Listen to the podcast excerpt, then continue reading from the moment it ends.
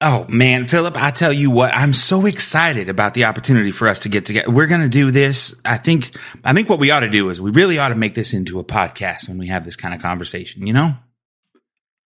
What would the point be? Well, to, to try to form a community, you know, people that, uh, that like things and want to celebrate fandoms and things like that. I hate people.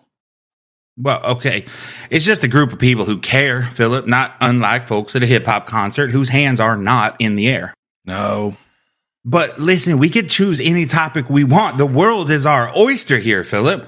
I, I, feel like we fell out the lucky tree and hit every branch on the way down, ending up in a pool of cash and Sour Patch Kids. Don't want to.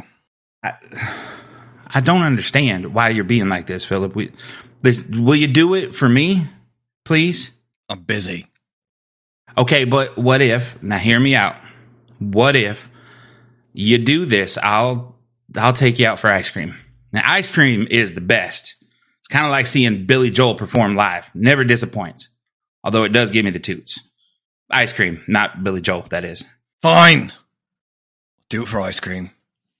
Oh, that is excellent. I'm I'm so excited about this, Philip. This is going to be such. oh, there's been someone here this entire time. Yeah, uh, you you got your hand up like you have a question. Uh, yes, uh, Trent Crimm, the Independent. Trent Crimm, as I live and breathe, Independent. What you got a question for me there? Yes. What in the world are you talking about? Well, I'm talking about the I never got into that podcast. Our our goal here is to go out like Willie Nelson on a high at the end of this cold open. But yes, what will you talk about? Oh, see, coming in with the heat. A second good question back to back. You're like Jordan, 96 97. And this week on I Never Got Into That, we are going to the indomitably positive world of Ted Lasso. yeah! You're right. Be all that you give. I love it so much, dude.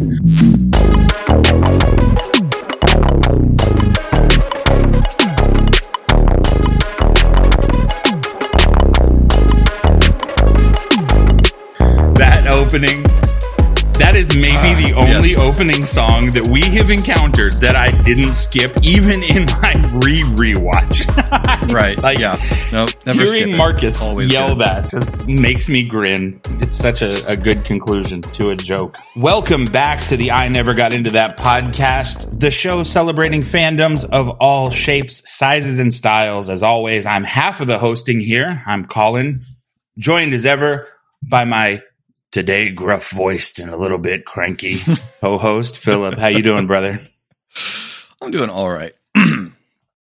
Getting over some some under the weather type stuff. The seasons they are a changing. Indeed. And with that, we have decided to look to the world of sport for this week's episode, watching the documentary Always series. when I'm down world of sports. For those of you that don't know Philip, uh, there has not been a more sarcastic statement made on this show than that one right there. he can, I, I can safely say he has never turned to the world of sports for anything ever. There's just a disinterest. And that's so then that's largely true so then knowing the cast and and ideas here i imagine there probably wasn't too big of a draw to this. Did you have any exposure to ted lasso before we did this episode? Um only from people asking me hey have you seen ted lasso? And then i was like no. Um, because with that much passion. Pretty much yeah. I mean i i i have watched movies and television shows that were premised around sports teams because you don't necessarily have to care about team sports to um you know to know that the replacements is hilarious. Uh true. but true. But uh mostly it was like another streaming service? No. Not another streaming service. Just no. It wasn't yeah. worth it. Um but then we started doing this. And so then I had access to that streaming service through this. And so why not? Yeah, it's, uh, I know you on your other show have heard all about the joys of Ted Lasso. I know you've got a another cast member on that show that is a passionate fan. I personally I do. watched Ted Lasso honestly when when we first got Apple TV, I got a a trial and that's how I had seen Mythic Quest.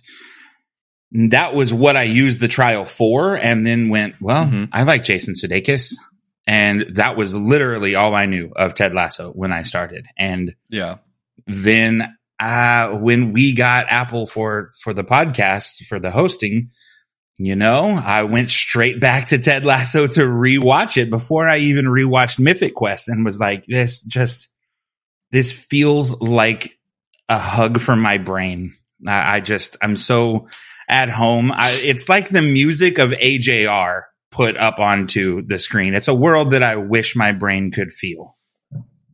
That I love it. So I'm hoping that you enjoyed your time here. Was this Uh, yeah. No, I, I liked it a lot. I still don't know anything about European football, but which to uh to go ahead and apologize at the outset, I will out of force of habit undoubtedly be referring to as soccer over the course of this Yeah. episode because it's what I know. Uh, you know, growing These up in South Texas, us uncultureds over here. Growing up in Texas, everybody played soccer at a young age down here, oh yeah. Hmm but we all called it soccer. Like there, there was a, no Yeah. pressure. Well, because because football over here is a game you play primarily by carrying the ball in your hands. Yes, as one would understand. Obviously, duh. I don't I don't get there's literally only two times that the ball touches your foot. Why do we call it anyway? Yep. Anyway, I don't. derailed. Well, let's let's get to the show, but before we get to the show, let's figure out how they got to making a show. In 2013, NBC Network signed an exclusive American broadcast contract with the Premier League to show the soccer games here in the States. Now, knowing that Americans don't traditionally have the most thorough understanding of the game, NBC created a series of promo spots starring Jason Sudeikis from Saturday Night Live as an American hired to coach a soccer team in England. So the character of Ted Lasso originated in commercials for soccer. That's wild. Yeah, and it was just because they had him on staff. Like, hey, since since you're on SNL, we we'd like you to grow a mustache in your off season and play this role in a four minute promo that we're going to cut up into commercials. But these were memorable and very comforting fish out of water spots that endeared Americans to the sport and unwittingly to the character. And NBC saw moderate success with the Premier League more than they were expecting, whether that was due to Ted or not, but they they remain linked. In 2019, Bill Lawrence, the creator of Scrubs, was hired to bring the idea to series, keeping Jason Sudeikis in the titular role. Brendan Hunt, who was also in the original sketch promo and and series of commercials following as the quiet, more sullen assistant coach, also joined the writing team and would then play Coach Beard on the show. He and Jason Sudeikis also brought in. Do we ever learn his first name? Does anyone know his first name? No, I don't think we ever do learn uh, Coach Beard's first name. Not that I can recall. And I, I feel like it would have stood out to me a little bit more, like learning Schmidt's first name in New Girl. Right. It really would stand out to you. Uh, also joining the writing team was Brett Goldstein, who, after writing five episodes of the show with the team, went, you know, I, uh, I think I really get this Roy Kent character. Like I, th- I, I think I get him more than normal when writing a character, and I, I think I want to play him. And following suit with uh, Brendan Hunt as Beard, everyone just went, "Yeah, okay." Uh, but but can you play soccer? What what can you do with the ball? And that was important because as they continued casting on and going into development, everyone on the show who handles a football, handles the ball on field, that's actually being performed by the actors. There was a, a real need from Bill Lawrence, not just to find someone with soccer abilities, but people that understood that athletic kind of relationship to more honestly portray those situations on screen and to not have to break the immersion when showing the sports scenes. Cause it's always kind of jarring when you see those shots of someone pulling up to take a jump shot in a pivotal moment and then the camera has to cut, cut away. Yeah. and for some reason, it's a hand model that does not have the same dimensions. It just, it does kind of break. So being able to, to actually have someone take a corner kick, uh, or yeah. to actually have Danny Rojas be able to go out there and ding off a goal post. Football is life. Rojas, Danny Rojas. I love him so much. I don't know if I could hang out with him for more than 20 minutes, but I it's, love him. It's so hard to really like a character that wa- runs around singing his own name. yeah. Like, because Jamie does that and it's insufferable and you yeah. just despise him. But Danny does it and it's like, it's just, he just loves who he is. It's just I, joy. I think the difference is that Jamie Tartt does it to the tune of Baby Shark and that, that, makes him really a terrorist. That is in my eyes. That is such a good bit because it's so act, apt to the character. Oh, it's so spot on. Yeah. so well done. Oh, he's just he's just the worst, and he's the best he at is. being the worst. Oh, I can't stand him, and yes, I love him a, for it's that. A brilliant performance. So as we but step I, into I Jamie Tartt. as we step into discussing the show, it should be known that Bill Lawrence stated on a podcast that the show was conceptualized as being three seasons long.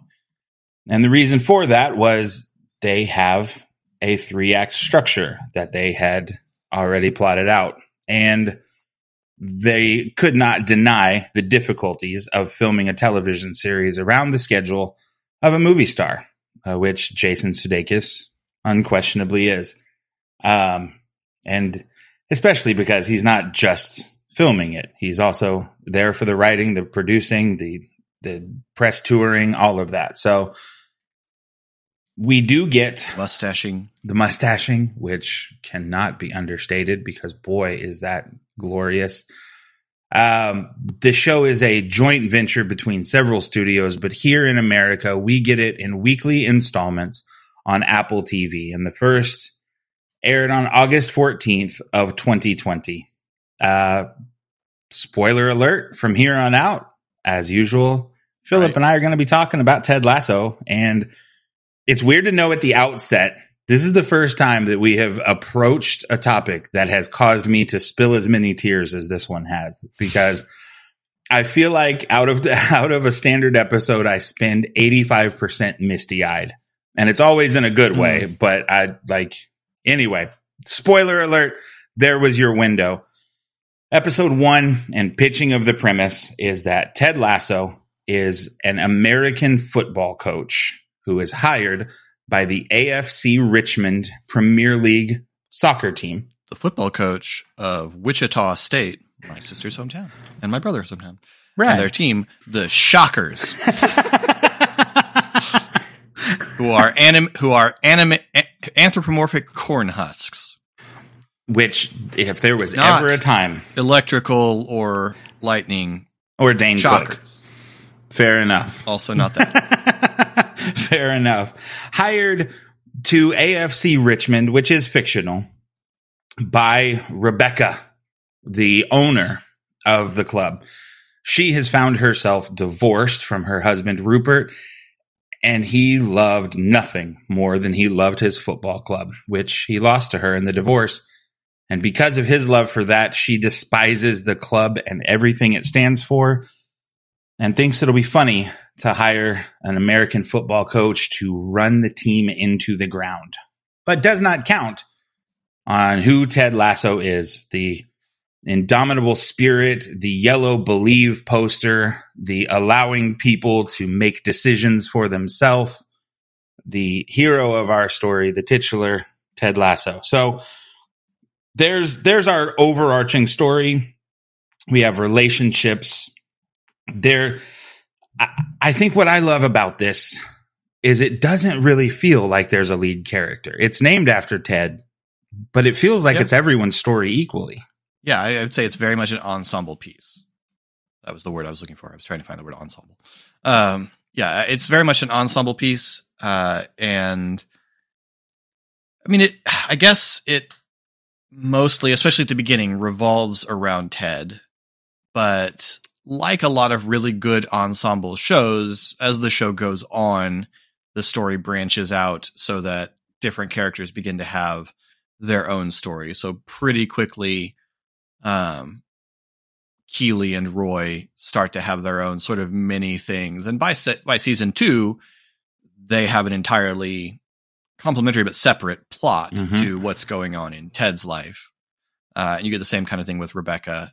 Um, so yeah, it, it definitely centers around Ted, but it is much more ensemble than than everybody else being a, being supporting cast. The the main of those those characters that involve.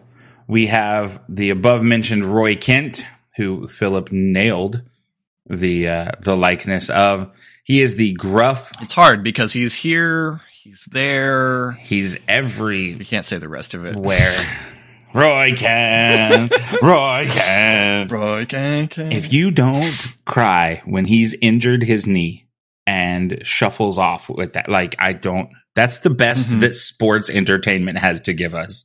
It's so good. Um, so we've got uh, Roy, who is the gruff, foul mouthed, anger fueled veteran of the team, a future Hall of Famer without question, like just a legend in the sport.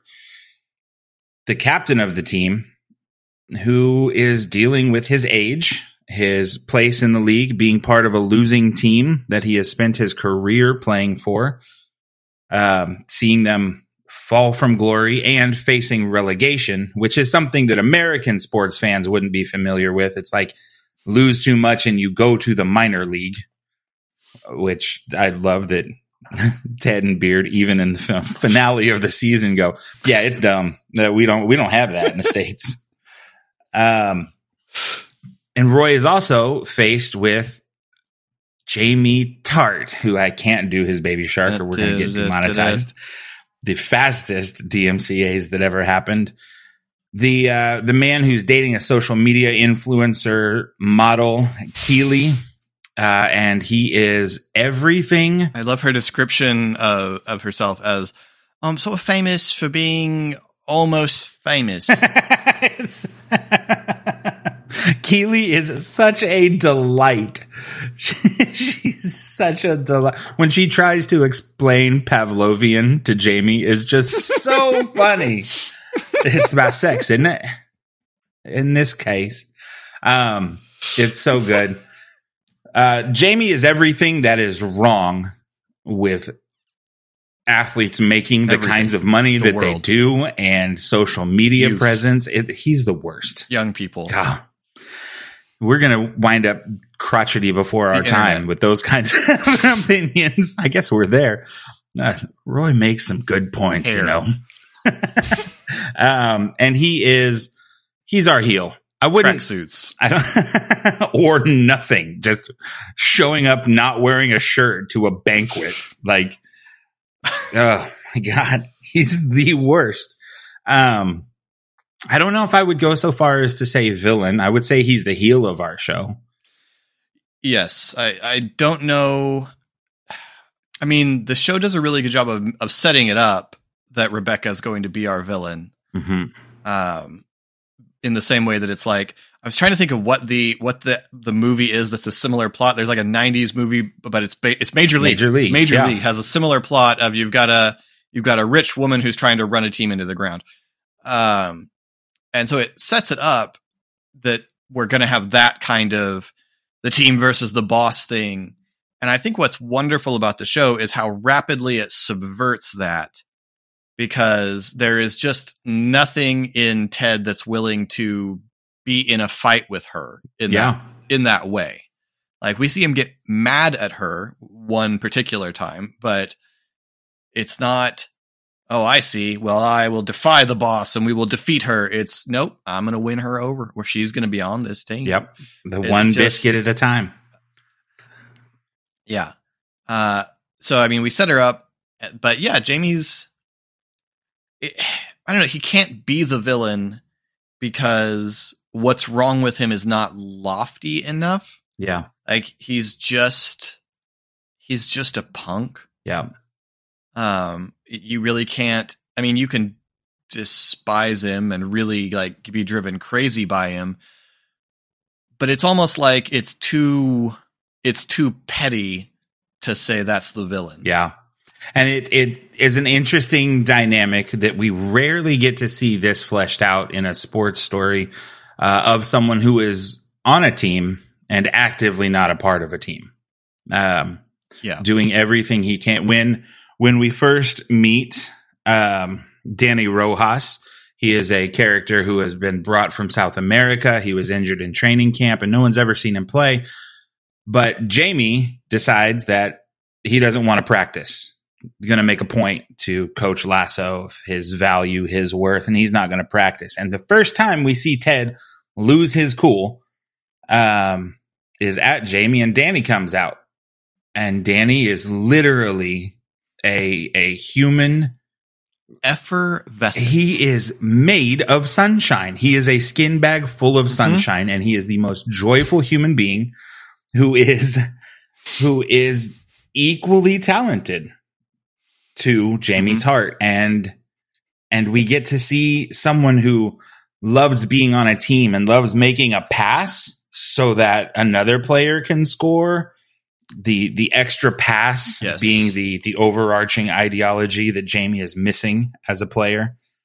Yeah. Um and so I really like that he is he is a character from the outset that you do not root for, but because you root for Ted, you go, I mean, maybe he could change. Maybe maybe yeah. evolution is possible for this character because you get they do a really good job of not making it simple, of not not undermining the tension of the story by there's just you know this one moment where Jamie suddenly gets it like in in a in a standard sports movie where we have you know two hours at the outside for a for a sports movie mm-hmm. we have mm-hmm. two hours mm-hmm.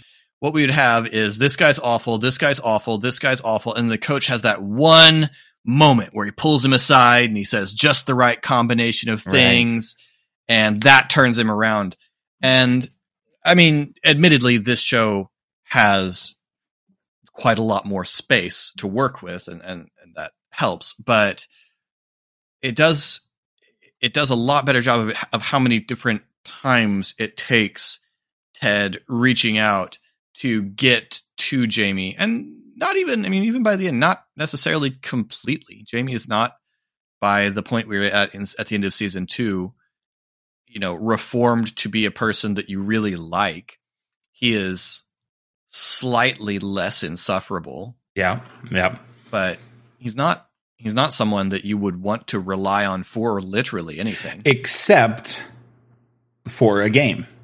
That's that's who he oh, becomes. Sure, yeah. and, and I love that as being a step one. Ted tells us early on in speaking with Trent Crimm, the independent, that for him, success isn't defined by winning a game. It's defined by having an impact on the young men. And I think it's important. I've, I've read a lot about Ted Lasso. I've watched a lot of YouTube about Ted Lasso and I've, I've gone through psychology analysis of the show. And it's important to me. A lot of people mistake his previous profession. Ted is a college coach. They, they call mm-hmm. him a professional coach. And I think that short shortchanges an intentional decision made by the creators because college coaches have a similar relationship to high school coaches with their athletes in that they recognize the importance of impact in a short window of time. Professional coaches, you know, there's to a certain extent, there's always that idea of get them next year. But when you are a, a high school or college athlete, you don't have an unlimited number of next seasons. And yeah. And so their outlook, especially because going from high school, it's like what, 8% of athletes in high school go to college and participate in that. And then it's less than a half a percent of college athletes that carry on professionally with that sport. And so the idea is to pass on life messages and to grow them as human beings in their time. At least that's what we romantically like to believe is happening. Um, and that's who Ted is. And so Ted sees the game as being a way to affect people's humanity. Um, I think one of the reasons that works because there's there's a couple of points where that where characters point out that that's not a perfect view for professional sports because this is also these guys' careers mm-hmm. that you're that you're gaming with. Uh, Beard at one point, you know, loses his temper with yep. Ted and and says these these guys aren't amateurs; these guys are professionals. They, it matters yep. to them. Um, but I think one of the reasons it works really well is because it's pointed out really quickly, and this is obviously true of professional sports in general. From from what I know, uh, these guys are very young by and large. Yeah, like they're they're in their they're in their early twenties, um, because you know professional. I mean, Roy is old, but Roy is not older than me. Roy is Roy like, is at forty. He's an, he's an yeah. old man. Oh, he's, he is at forty. Okay, he's the so Tom he's little, Brady. Like, he's just a little older yeah. than us, but he is he's not by any stretch an old man. Right. But he's old for a for a footballer. Yeah, old for a player. And that that I think is a great a great counterbalance that the decision to have a, a college coach brings to the character of is care about personality and quality of of the man is important Mm-hmm. But uh, especially with the invisible enemy of Rebecca trying to get the team relegated, he doesn't have that kind of time. Like it's uh, these guys yeah. have to make a living, and if they get moved down, they make less. And you get the idea. Another thing that soccer has that we don't really is these kind of farm teams where they are a lot younger because like Jamie is there, but he belongs to Manchester United, a much bigger, much more right. successful uh, team and franchise. And so this talent is going to get taken from them and they are going to be farmed right. to keep the, the AFC Richmond team profitable. And uh, these relationships grow over the course of a series of events. And one of my favorite being what we're talking about when instead of having a breakthrough conversation with Jamie the team believes that they are cursed because Danny Rojas has hurt himself again and entered the training facility, and they hear a horrible story uh, about how the war had affected uh, 200, I believe it was, young men who were tricked into. I think it's like is it four? Uh, that's too many ghosts. Yeah. We can't fight them all. we can't fight them all. we can't fight them all. it's such it's such a great moment. And so Ted uses this opportunity to have a ceremony in which the team will all unite and sacrifice something that means something to them. And you had mentioned in our Discord where we talk about uh, the the feelings that we have while researching topics that you hadn't felt a moment that you you thought he had turned or you thought he had become redeemable and this was that moment for me of after all the times we've seen Ted, and especially like you said, after sports entertainment has groomed us to wait for the coach to have mm-hmm. that moment, Jamie does walk in and does participate. And he holds the pair of cleats that his mother bought for him. And he says, They're nothing special. It's not my first pair of boots, anything like that. My mm-hmm. mom bought them for me. And he confesses to the difficulties in his relationship with his abusive father and the challenges that that had for him growing up and even currently. And when he says, All I wanted was my mom to be proud of me, I'm not sure she would right now. And he puts those boots in to burn with all the other offerings brought by the team. To me, that was a moment where Jamie was the first time human. And, yeah. uh, and that was the first time he participated with the team as a member of the team. And, uh, I, I will say that in my first watching, that moment changed my my view of him. I, I saw a crack that I could forgive the person. For me, it, it, it certainly humanizes him. It makes him. It, it gives you. It gives you sort of a reason for understanding why he's a jerk. The way in which he's a jerk is still very strange to me because it's, it's he, he presents it as I always had to be tough. Like if my dad would, otherwise my dad would call me mm. soft. Mm. Um, there's absolutely nothing tough about the front that yeah. he puts up. It's very effete. Yeah. Like the the front is the front is not a, a tough guy. That would be like imitating Roy. Would be the tough guy front. Um, the front that he puts up is of a member of a boy band. Could I like? Could I make the counter argument that maybe that's sure. the non-traditional version of tough? He his version of tough was to go the callous route because even in the way he treats mm-hmm. Keeley, nothing matters to Jamie except Jamie. And oh, so yeah. maybe that's the the skin that he's put on is that everything else filters through because he's all that matters. Yeah. And I guess the the other thing in that moment was the thing that got him here is envy of the attention that Danny is getting. Mm. Like I, I I can see that side. For me, it was fear fear of missing out. For me, it was realizing that everything he had said, including that terrible moment that he has with Ted, talking about all I'm thinking about right now is the crowd chanting my name after I score a goal tonight. Uh, was him mm-hmm. seeing I I can't necessarily get away with anything anymore. I'm not the only yeah. version of me here. You know, it's the uh, if this were an American story, it would be the the backup quarterback rising to the occasion, or the the running right. back showing up, transferring from another school with a faster forty time and gets Gatorade for everybody. Like it would, that's that's how we would mm-hmm. translate this. So I I interpreted it as him, especially because we had just learned that he belongs to Manchester. Him going, oh, I maybe I'm not the hottest dog in this park and, and that being yeah. the insecurity. Uh, I don't think either are wrong because we have not reached a resolution to him yet. So it'll be interesting in a year to see if the if the creators have taken either of our takes on Jamie to a home. Um, yeah. But I also I I don't want to shortchange the other half of these characters and their importance. The women in this show are incredible. They are they are oh my gosh. wonderfully written and immaculately performed. I love Keeley and Rebecca mm. so so much.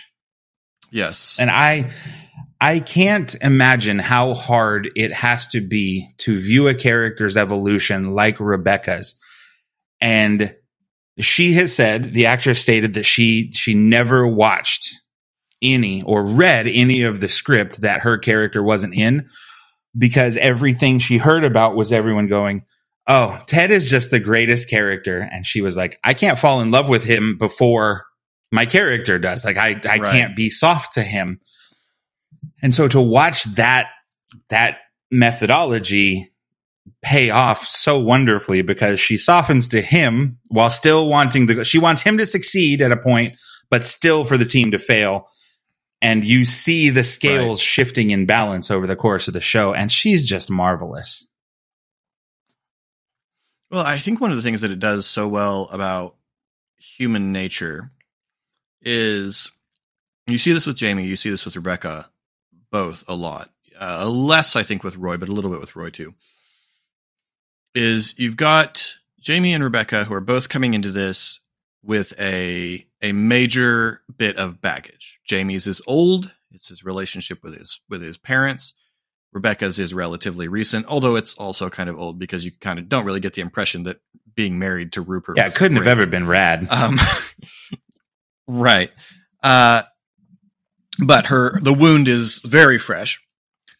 Um, and so both of them are behaving in a way that is informed by their baggage and both of them begin to to let let that let those walls down at various points and then something will happen big or little. Uh, Jamie with Jamie, it's he goes back to Man City. Mm-hmm. Like that's obviously not small, but he goes back to Man City and he decides he decides to be angry about that now because here's an excuse to be angry and an excuse to go back to behaving uh, in my sad little petulant yeah. way.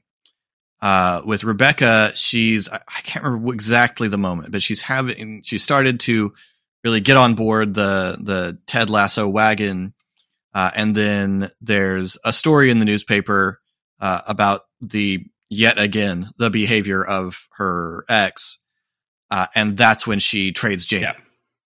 just out of spite, like for no reason other than spite. She gives Jamie back to Man City. Uh, I guess the trade is the not the right word, but she's she she dumps Jamie, and that feels very real because anytime you're working through something, all manner of things, and and not just like anger that's causing you to behave badly, but anytime you're behaving through anything, working your way through anything, through grief, through through whatever, um, little things will happen, and it's like all of the progress forward just slips out from under you Yeah. um, and that was that was very real uh, to me, just from from my own experience and from observation of others. That felt very real, much more real than we usually get. Sports movies, sports stories are not usually Yeah. this deep. Like I guess is Especially for the thing. non-athlete Like, characters. stories are not usually this deep. Yeah. Uh, and so I think that's brilliant. Keeley, I think, is the is the real wonder to me of this show because that character should just be comic relief. right. Like every expectation of that character is okay, she's going to pop in, Yep. be really bubbly, say something incredibly funny, and then disappear from the scene. Like that's that's what her role in this show is going to be. She, I mean, she comes in like a Thirty Rock character. Valid. Yep. Um, that's well, I mean, gosh, the first substantial uh, scenes with her, she's dressed like a lion for a photo shoot. um, and having a hard time Yeah. eating a hamburger. Like it's just, it's so, it's such a, it's such a, a, a setup for a, a facade of a character. And the fact that the show manages, obviously from the beginning intended to, but the fact that the show manages to take that character and give that character depth without, and I think this is the remarkable thing about Keeley, because with with Rebecca or with Jamie, I guess more with with Jamie, the the little pretty boy jerk thing is this front he's built up, and we get little moments of that there's a human under there. Nothing about who Keeley is alters. Right. Like she doesn't she doesn't stop behaving the way she behaves. She doesn't stop talking the way she talks. She doesn't like it's not like we step around and she drops the act and we discover, oh, there are hidden depths and there's an intelligent young woman under here. No, that's the intelligent Yes. young woman in the lion suit. That's the intelligent young woman. And I I love that. I love that we can have characters who can who who can just be the way they are, even though the way Keeley is, especially as we first meet her, doesn't really conform to savvy businesswoman Right. in in in our eyes. We're not we're not set up to expect her to turn out to be that. Um and the fact that she does without not to say she doesn't evolve, she does evolve as a character, but without ditching that personality is is really good storytelling. Yeah. And I, uh, my little anecdote here is that Juno Temple's performance of Keeley was so much stronger than they had anticipated at her casting that she is actually the character who underwent the most substantial rewrites uh, because she is so much more humor capable than they had anticipated. She's not known for her work in comedy. Mhm. Um, but then also because she brought so much depth in her her quiet moments that uh, it's it's really just a great a great testament to an actor's abilities that they expanded her role. It's funny that you mentioned with Rebecca that scene of, of trading Jamie because that's actually in the same episode with the sacrifice and the curse. And my yeah. personal favorite thing about this show is its pacing. Every episode gets something done, and you can tell this is a show that was written with an end in sight because they advance so quickly. Because the very next episode, uh, cheekishly titled Make Rebecca Great Again, is the story of them taking a trip to Liverpool where Rebecca and Keeley will have a girls' trip. And while all of the episode is a joy and just a, a testament to this show, and it might be the episode that I recommend people watch if they want to know if they would like the show, we see in this next episode the evolution that Hannah Waddingham brings to Rebecca in after the victory at Liverpool Ted has just signed his divorce papers. The relationship we learn is the only part of his life that was not all sunshine and optimism. And come to find out, the plan to move to another country during the midst of relationship turmoil was not a healthy one. And his anxiety attack leads him to rush out of the victory party, and Rebecca chases him. And that moment at, on the sidewalk when she walks up, interrupting his panic attack, is one of my favorite moments in recent television because here we go. I'm climbing back up onto my high horse crusade for the word.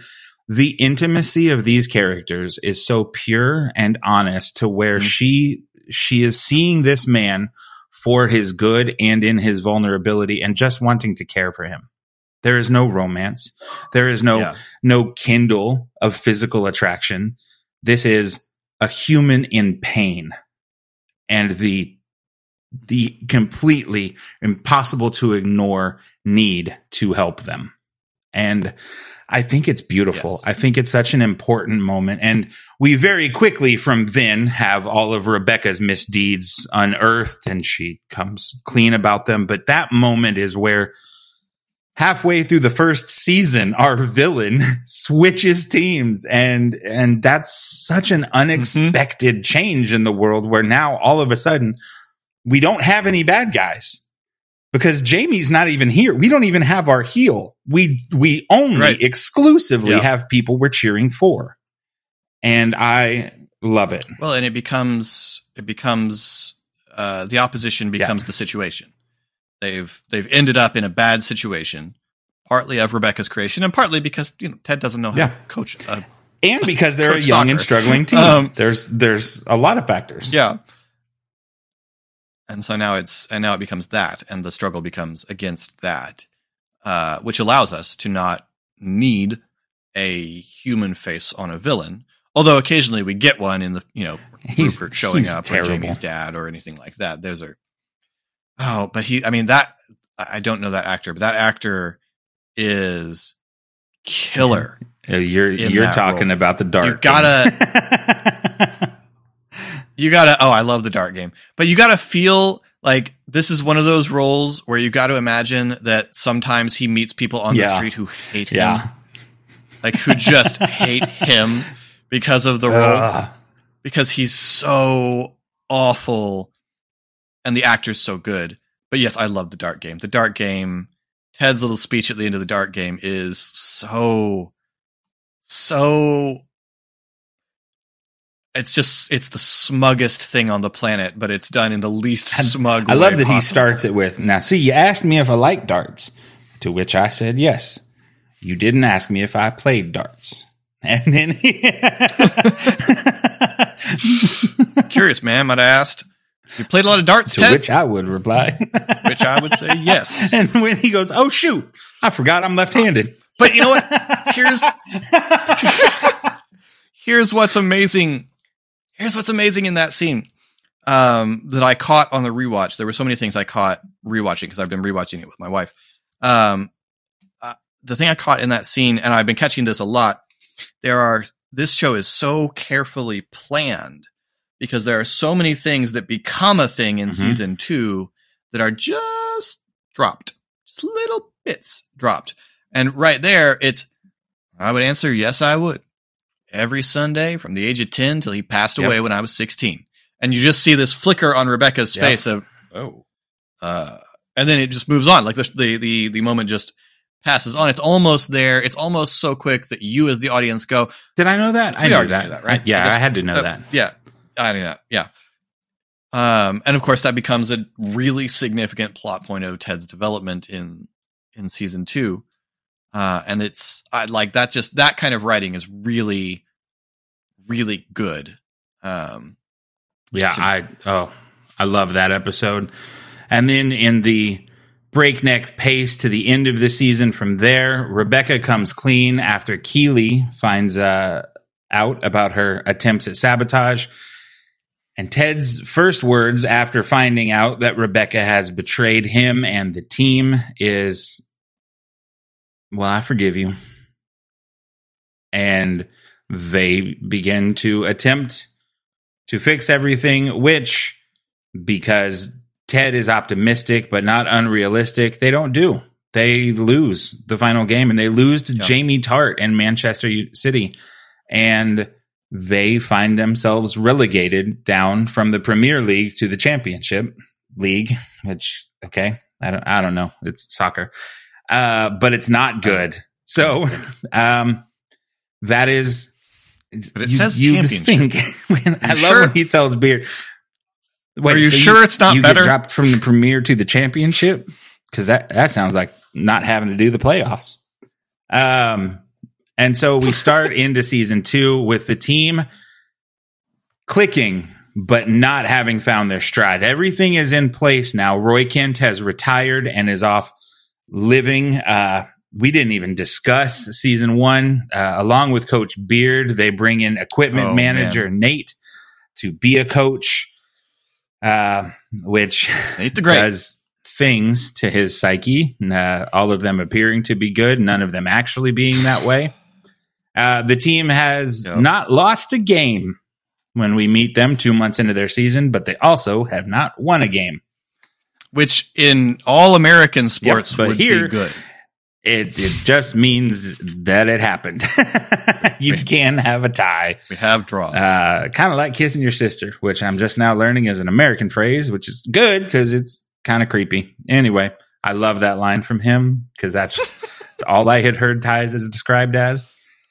Uh, I love every moment that he. I love every time he discovers an American. How many countries are in this country?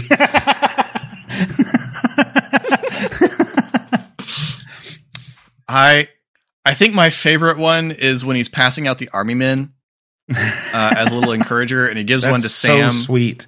And Sam's like, and yeah, can I not keep this? I don't have the same affection for the American military. Oh, right, because of Imperial. Yeah, it's so it's so genuine and like Sam Obisanya being able to look at him and go, "I get what you're going for here." So I'm going to take that sentiment with me, but can I leave yeah. the memento to like to a horror behind? Um, we get an introduction to Roy living his best life, drinking wine with a middle aged women's yoga group while they watch reality TV.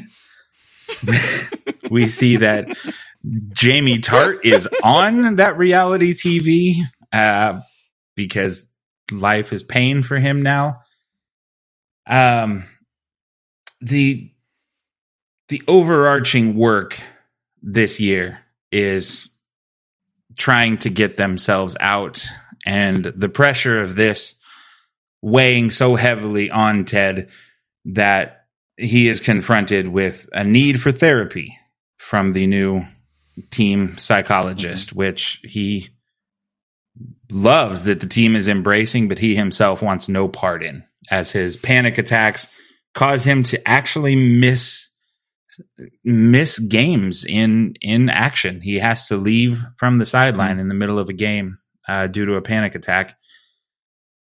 I really appreciated the way this was shown on the series. Uh, I appreciated the the bluntness of it. Um, because it's yeah, it's not shown with the standard softness that I think so much of mental health conversation today is. Um, and reminiscent for me of my experience watching This Is Us, uh, Ted Lasso goes, "Nope, this is ugly. This is, this is real ugly." And this is what happens when you try to deal with it on your own. Don't try to don't try to do this. This isn't hero stuff. Um, and it presented a lot of really new struggles into the world of Ted Lasso. What do you think of season two? Uh, I really, I really liked it. It took all the characters in a very believable direction. Um, in some cases, yeah. in surprising directions. It had some just deeply hilarious episodes. Um, and always in ways that suddenly turned around into poignance, which is uh, the whole, which is the whole thing of right. Ted Lasso, of course. Um, I loved Roy living his best life as a Pee Wee soccer coach. Oh man, oh when he gets called out for for cursing at the nine year old girls. you can't call them that even when they're being that. so good. And and the, gir- the and the girls being so it. into it. Like the the kid he shouts out I can't it. remember. Enjoy your trophies for winning one nothing. girl in the first episode of the season when he's like, "You all played terrible except for you. You got at it proper." and she just responds with, "You got it, coach." And I was like, "Yeah, yeah, y'all are here for it, and I love it." It's one of the goals was disallowed because apparently nine year olds aren't allowed to do headers yet. It's been brain development. oh, and uh, then he takes a surprising job as a sports analyst on a soccer Saturday talk show, which ends about the way you would mm-hmm. expect Roy Kent being on a talk show to end. uh, and decides to accept Ted's offer to join the coaching staff of AFC Richmond. Uh, that was a a beautiful moment watching him walk back out onto the pitch and the crowd just exploding with his chant and and the joy of seeing him return to the team. That was a triumphant return that I haven't seen in a sports movie. He he wasn't suited back up. He was literally in a suit. Yeah. And he wears Boy, the heck does he? Like, that guy is made to be a pallbearer.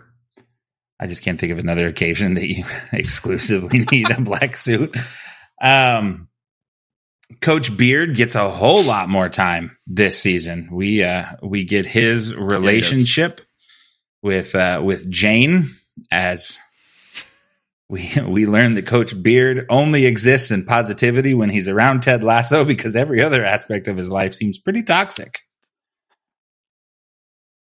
That that episode is so it's wild, weird. It's so it's so bizarre. I don't know I don't what to know. compare it to. like it's surreal and so silent. I think that I think that's the thing that impressed me about the as good storytelling is it's so quiet, very like Beard. We have an entirely different version of the theme song for Beard yeah. After Dark that's much more much less uh much less Mumford and Sons and more. I, I, don't know what band actually does it, but the thing I was trying to, I don't know what to compare it to. Um, I don't know. It's more light folk, like light millennial folk. I don't know. Um, but, but we have a person who steals pants and her yep. giant boyfriend. We end up in some kind of weird I don't vampire bar. There. A basement where they club. hula hoop. I, like, what is that place? I don't know. With hula hoops, and that's that's the triumphant climax. Is Beard and, hula hooping with his girl? Uh, frankly, I think the and being really good uh, surprisingly, it. I think the real victory of the episode is that Beard lived through that night. That it was it was basically an episode built around how I met your mother's nothing good ever happens after 2 a.m. law. Uh, you yes, just, that was very much. he just should have gone to much the bed. case. Every character grows over the course of this season. Um, Mhm. we know by this point all of the the players mostly by name you've got sam uh, colin you've got zorro i mean zola uh it's uh, just a, a wonderful cast of characters that all get distinct moments and relationships to really flesh them out none more so than sam obisanya in his uh accidental romance. Uh, he meets a woman on intellectual Tinder. Another another thing set Yep. up brilliantly in season one because their first conversation is Yep. she thinks Which- he's asking her out, and he laughs, but uh, and but says, "I'm sure you get. I'm sure a woman like you must get ton tons of of romantic so- invitations. Like it's just it's like it's so sweet. but It's such a sweet little awkward foreshadowing. Um, Sam doesn't seem to ever, yeah, Sam doesn't actually ever seem to have awkward moments. There are so many moments that should be awkward, but Sam just turns them into this beautiful, sweet genuineness, which I think is the I defining would- characteristic of Sam. is I would everything about him describe Sam sincere. as the embodiment of healthy communication because we see that from his parents down. I mean, he is. There's a lot of parental issues in this show. Uh, you know that the struggle that Ted has joining me over here in the Dead Dad Club. That doesn't ever get easier, and the the show doesn't shy away from that. You've got Jamie with his relationship with his parents, unhealthy even in the aspects that are loving. And then you've got Sam, who tells his dad, like, this is what I'm thinking. And his dad goes, You will make a decision and I will be proud of you. And he th- answers with, I love you, daddy. Mhm. Now, granted, were he alive today, I don't think I would call my father daddy. I can totally just understand that this was meant and, and sweetly uh, from a, a young man to his father. And it was, it was beautiful to see that everything Sam has is just people speaking polite and honestly. And the, the embodiment of that, Yes. that can work. Even when the conversation ends negatively, we can end Yes. it feeling good. Like it's, oh, Sam is, is just so wonderfully written and wonderfully portrayed to us. Uh, we get growth in Rebecca, who finds self worth in a very powerful series of events. I really enjoyed her growth. Um, I I liked her at the the funeral. Um, that was that was a wonderful uh, episode for her.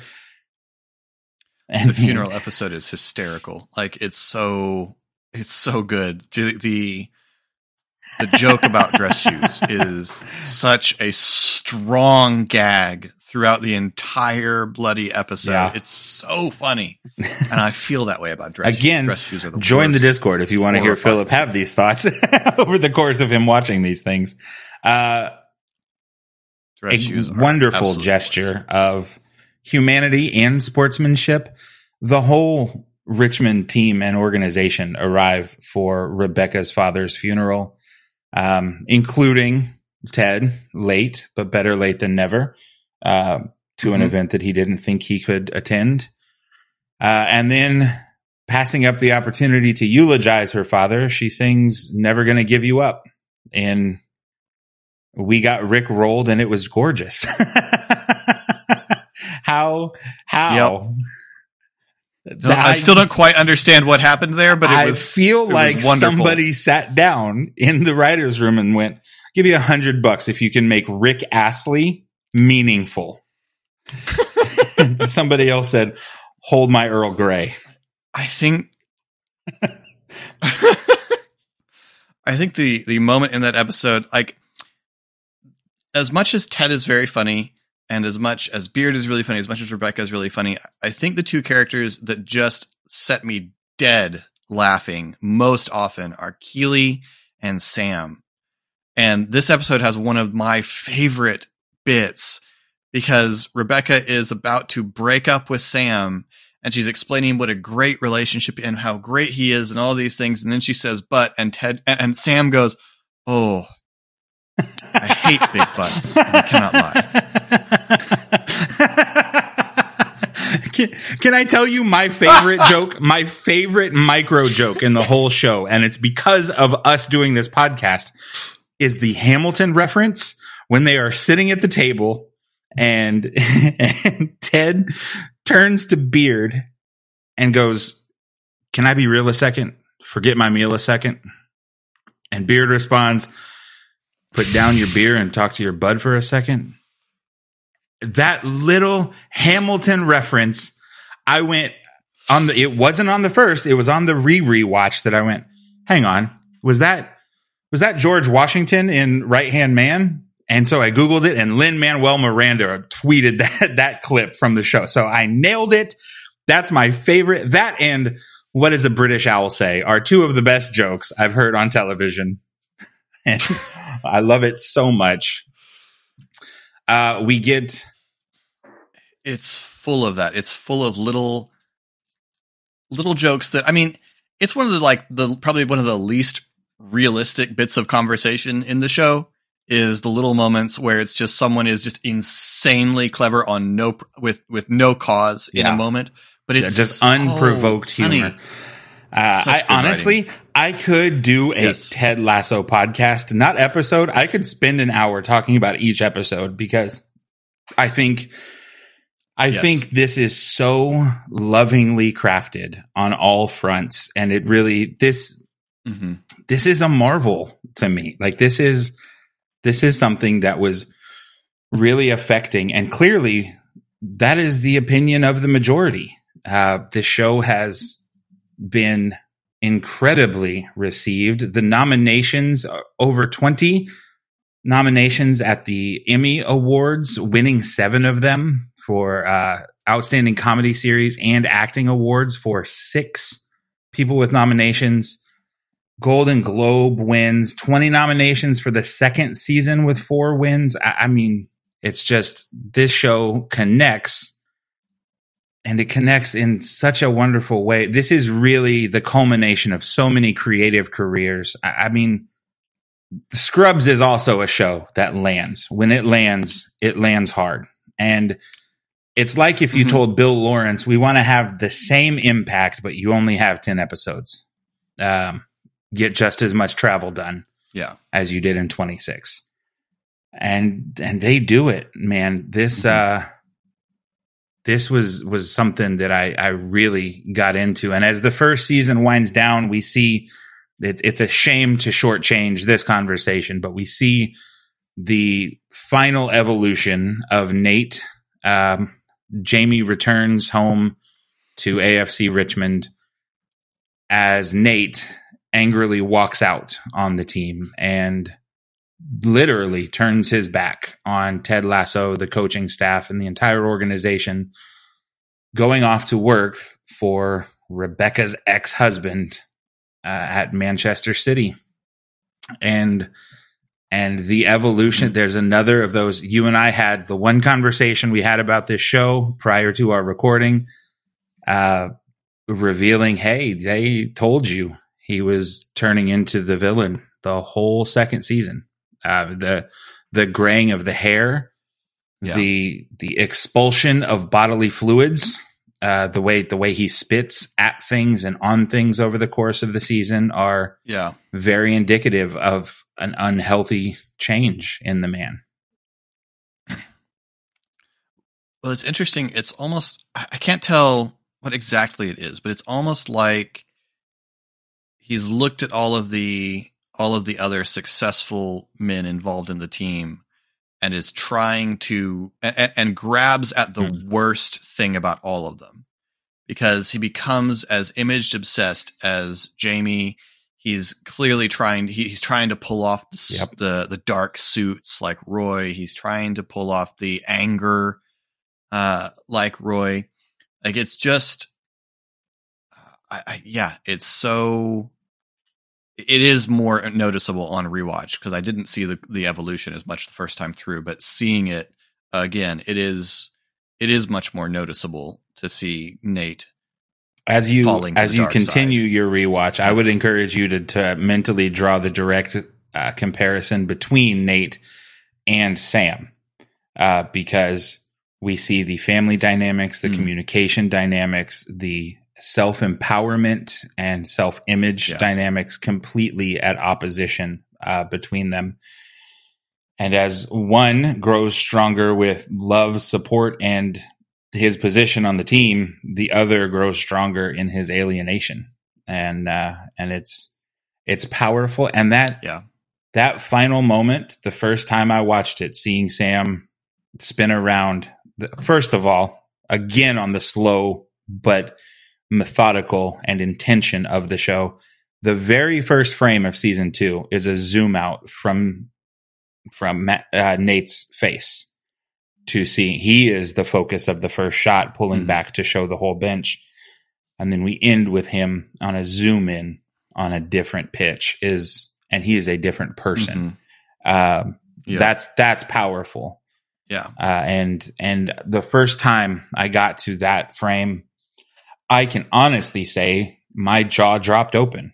I went, no, no, how could you? And on the rewatch, there's there's yeah. part of the brutality shown, the ugliness of mental health struggles, especially Ted's Ted's real failure in season two, the attempt to do so much on his own and to not accept weakness and find strength in it. He put people aside that weren't strong enough to find their own place. Mm-hmm. Beard can handle him being, you know, mentally checked out for a few weeks, a few months.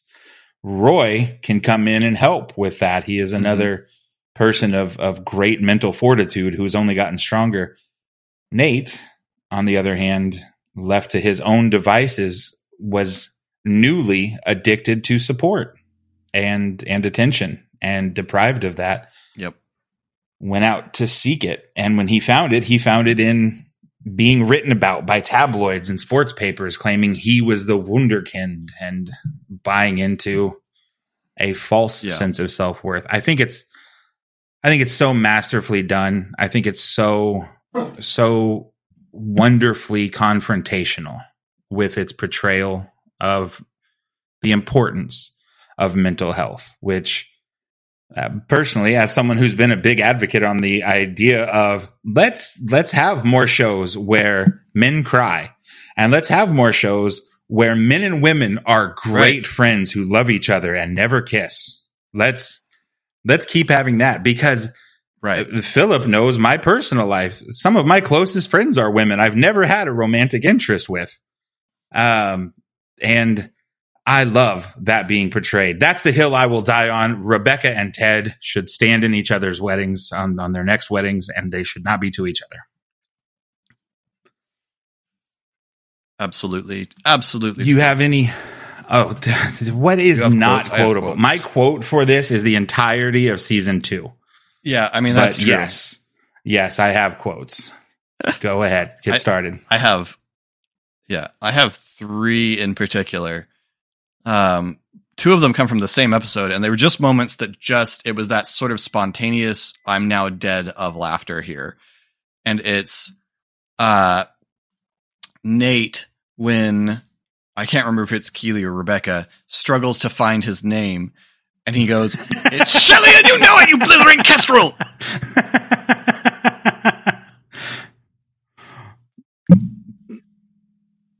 It's blithering kestrel. I'm excited for you to use that when the new Call ever. of Duty comes out because I know you will, and someone is going to hear that through the new proximity chat and go, "I I don't understand." Um, on the the not meaningful sides, I love. Uh, I always thought tea was going to taste like hot brown water, and you know what? I was right.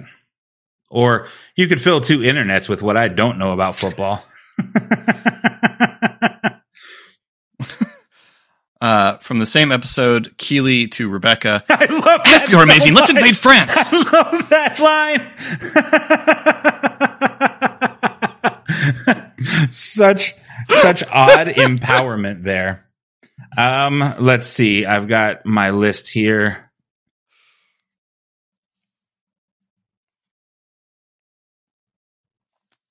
Don't worry, I can edit silence. Oh, but sure. As I as we get there, um, can we discuss how genius the open jar of peanut butter philosophy is? I love it. I love it. yes. Um, it's brilliant. I love the idea of the uh oh man, what the got unlucky turn in uh, British phrases. Uh, when you say you're playing bad over there, you don't say unlucky. You, you just say you're playing bad. But here, it's a lot softer.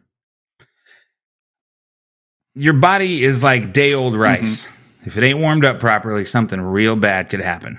I don't understand that quote, but at the same time, I fully understand that quote. like, right. I understand the intention. I I I, I don't, don't eat leftover rice much, so I that's I don't. Know, yeah. Uh, on the meaningful side, this is this is my other one. It, it, I, this is just wonderful, and it's so unexpected because it's Roy mm-hmm. to Rebecca. I know. I know what you're few, talking about. Very few scenes together. Yep. And it's on the it's on the double date. He's fine. That's it. Nothing wrong with him. Most people are fine. But it's not about him. It's about why the F do you think he deserves you? You deserve someone who makes you feel like you've been struck by effing lightning. Oh, God, Don't I you love dare it. And Rebecca's fire. eyes welling up and Keeley's eyes welling, and she goes, There's that. It's just this. Yeah. And then Roy's just out. Roy's just, and it's off. That was done. All right. Late my uh my meaningful one this is this is the kind of quote that made me made me pause uh the first time i watched it. It's from the season one finale after the boys have lost and uh ted is speaking to the team and he tells them there's nothing wrong with being sad. You you go ahead and you be sad but be glad that you're sad in here with these other guys. Because i promise you there is something worse out there than being sad and that's being alone and being sad. Mm. And I think that's such a a beautiful warning for what the next season will be. And also, I feel directly called out by that statement for having suffered from putting myself in that. So thanks, Ted Lasso, for for seeing the need for that, and to everyone involved in the show, uh, from the writers, the creators, NBC for wanting to make some silly commercials. That Bertha character, um, coming off right. of The Mandalorian to this is really fitting because I think these are back to back shows of people who absolutely love telling these stories and think there's something important to be told in them. And so, to everyone involved, thank you for giving us this yes. piece of entertainment. And I can't wait to see where season three takes us in this story. I, I'm not done. This Likewise, I'm coming back for more. no, yeah, Philip. If anybody wanted to uh, to find you outside of our Discord or this podcast, where would they find you on the internet, and what would you be doing? Uh, I am at Summerhawk86 on Twitter is my personal. If you want to find me really anywhere and there, I talk very infrequently and mostly about Middle Earth. Uh, anywhere else, I'm probably playing or talking about Dungeons and Dragons or other tabletop role playing games uh, at at Laughing Tree Inn on Twitter, or you can see me playing Dungeons and Dragons uh, the Laughing Tree on YouTube or on Eberron, the podcast Eberron Renewed. Uh, and that's pretty much the extent of my public. Uh, you can find me on all socials at sorry BTR. The O is a zero in that spelling. I stream on Twitch. You can also find me on YouTube at the Game Pass Guru, where I walk through all of the content available on the Microsoft and Xbox Game Pass. Thanks for joining me on this one, Philip. Thanks for watching Ted Lasso. Uh, in case you were wondering, a British owl says "hoomst." Thanks for getting into it with us. We'll see you next time.